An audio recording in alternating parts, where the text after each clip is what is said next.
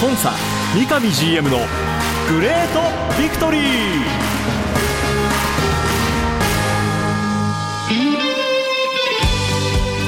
北海道とともに世界へ。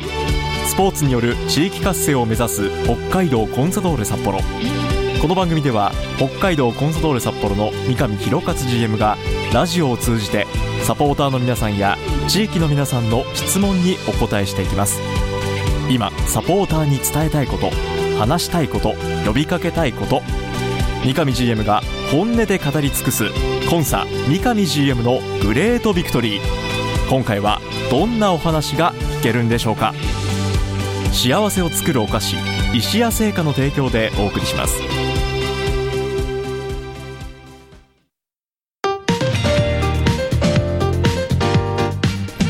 皆さんおはようございます。三角山放送局山形翼です。今週もスタートしました。コンサ三上 GM のグレートビクトリー。今日は北海道コーサンドール札幌三上弘勝 GM と電話がつながっています。三上さんおはようございます。おはようございます。よろしくお願いします。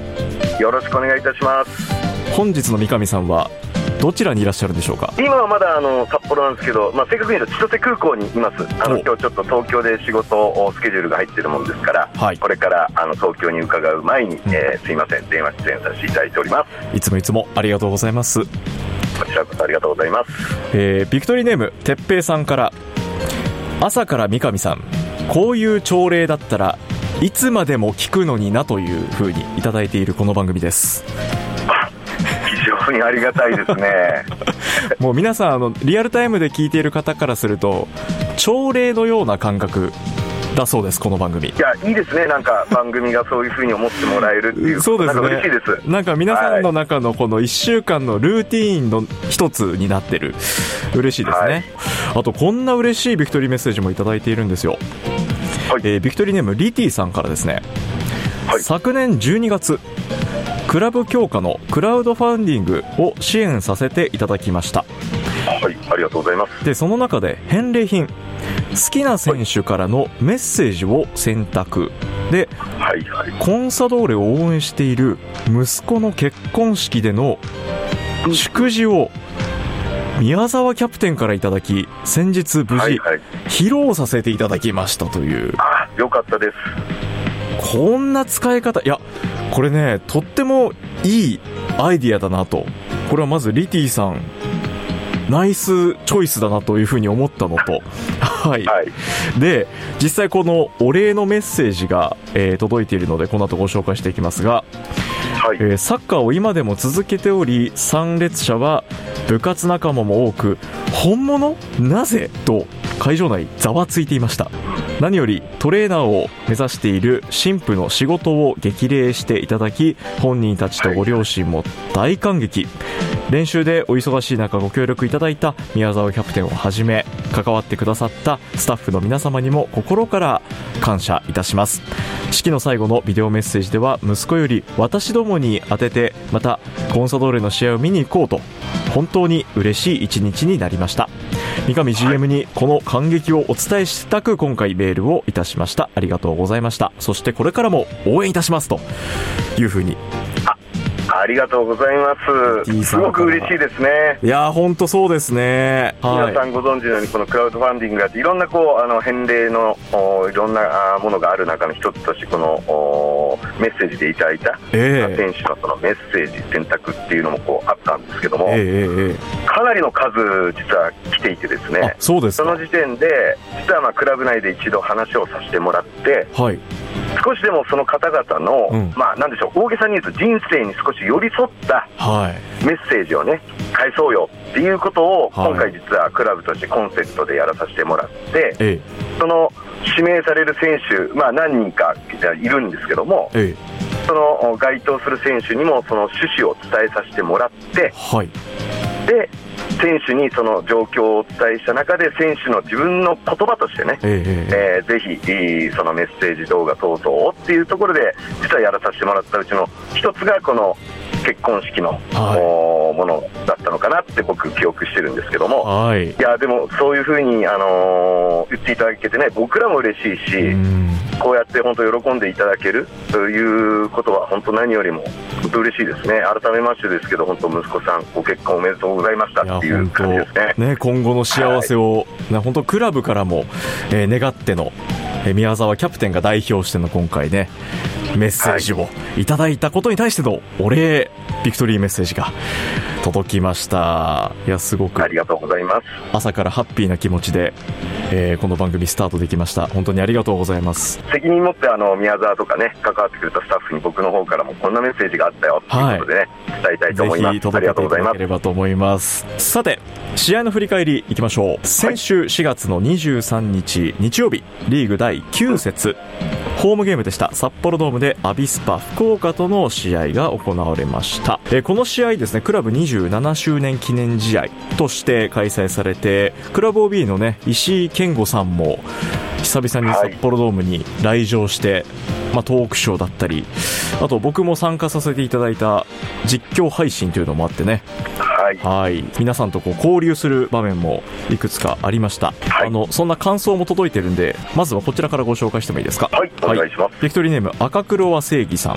23日の福岡戦、えー、翼さん石井ちゃんとのトーク配信。大悟くんの飛び入り参加もありとても楽しく聞かせていただきました。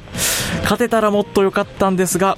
またこういう企画があったらいいなと思います。というふうに、えー、感想もいただいておりました、はい、ありがとうございます。よかったですね、山形さん、あの、はい、僕のところにもね、多くのサポーターの方から、ええ、あの面白い企画だったとか、はい、あの分かりやすかったっていうようなね、あのポジティブな話をあ。の聞けてるんで、はい、ちゃんにちなみにどうだったのって聞いたら、いや、楽しかったですって 言ってましたよ。もうその通り、楽しんでました、はい、はい、そんなさまざま企画も盛り込まれた福岡戦なんですけども、えー、試合の方は2対2の引き分けの試合となりました、はい、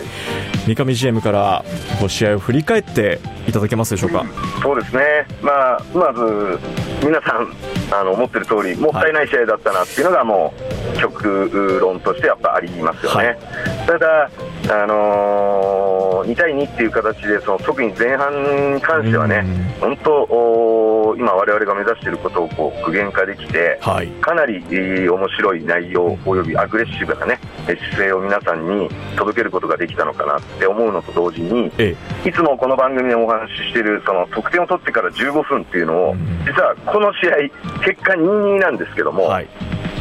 1つクリアできたんですよね、要は前半、そのまましのいでっていうようなところまで、はい、まあ、持っていけたんですけども、結果、まああのー、皆さんご存知のように後半ね、えー、いろんなことがあって、はい、えー、同点に追いつかれ、勝ち越すまでのまだ力がなかったなっていうこう状況ではあるんですけども。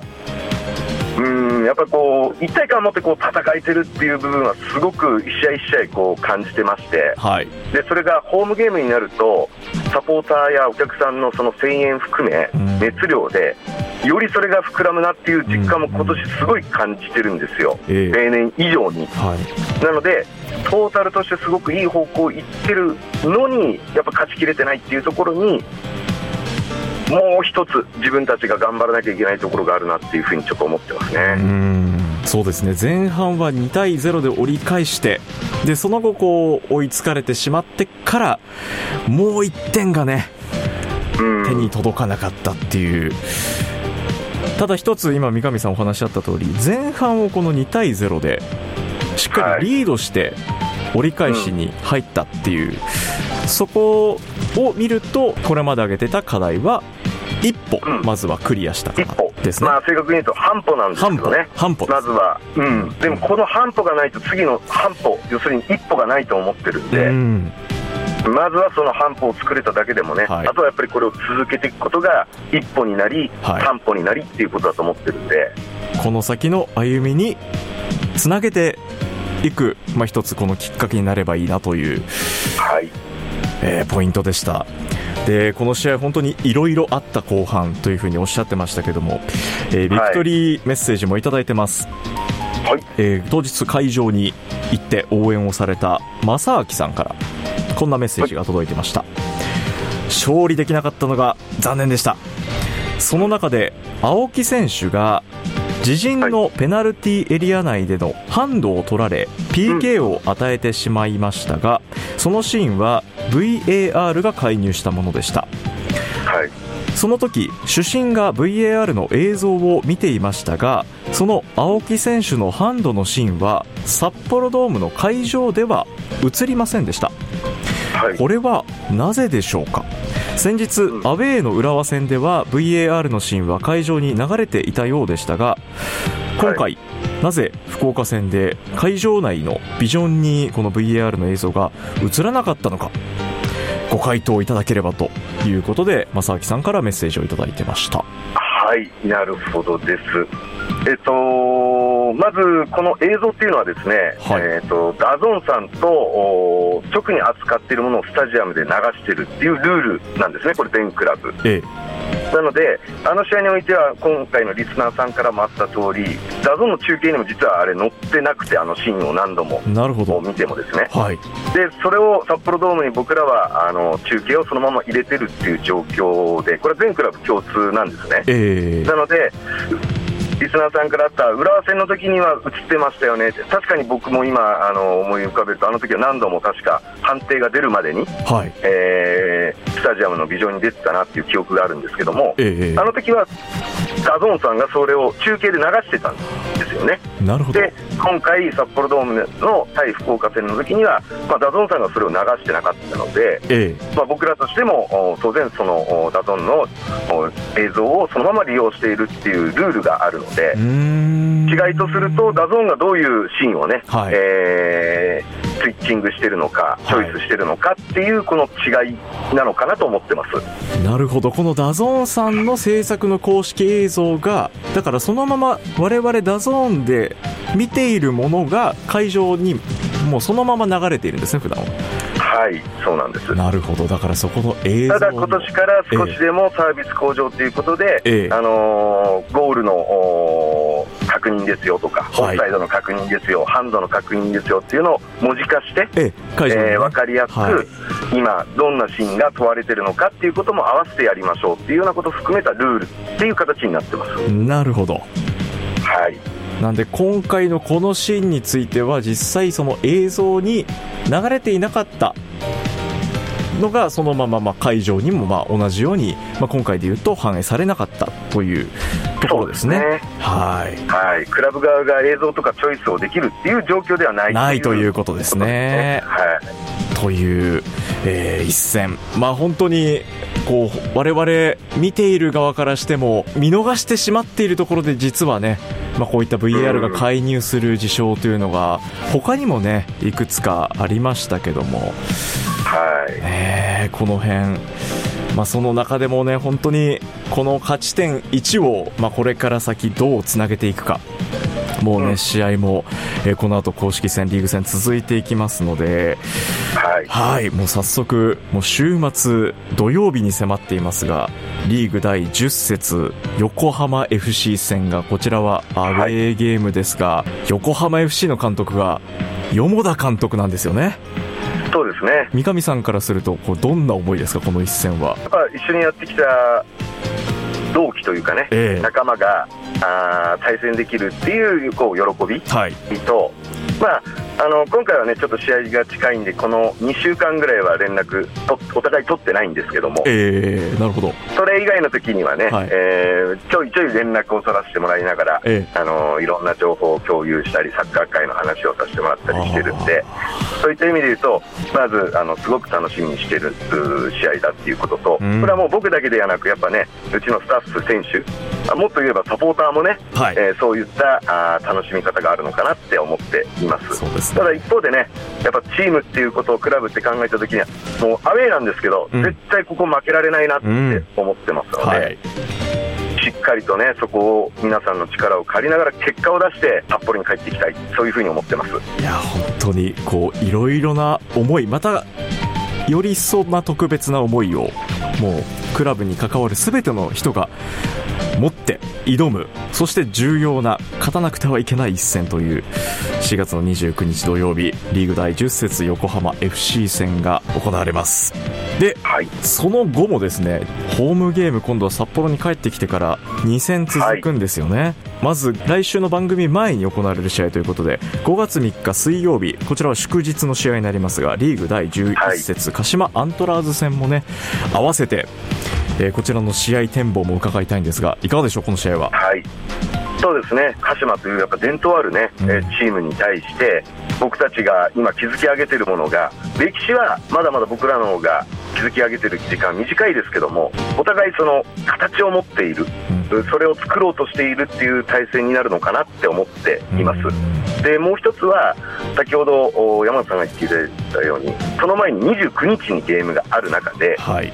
すぐこの5月3日なんですよね。ええ。ということは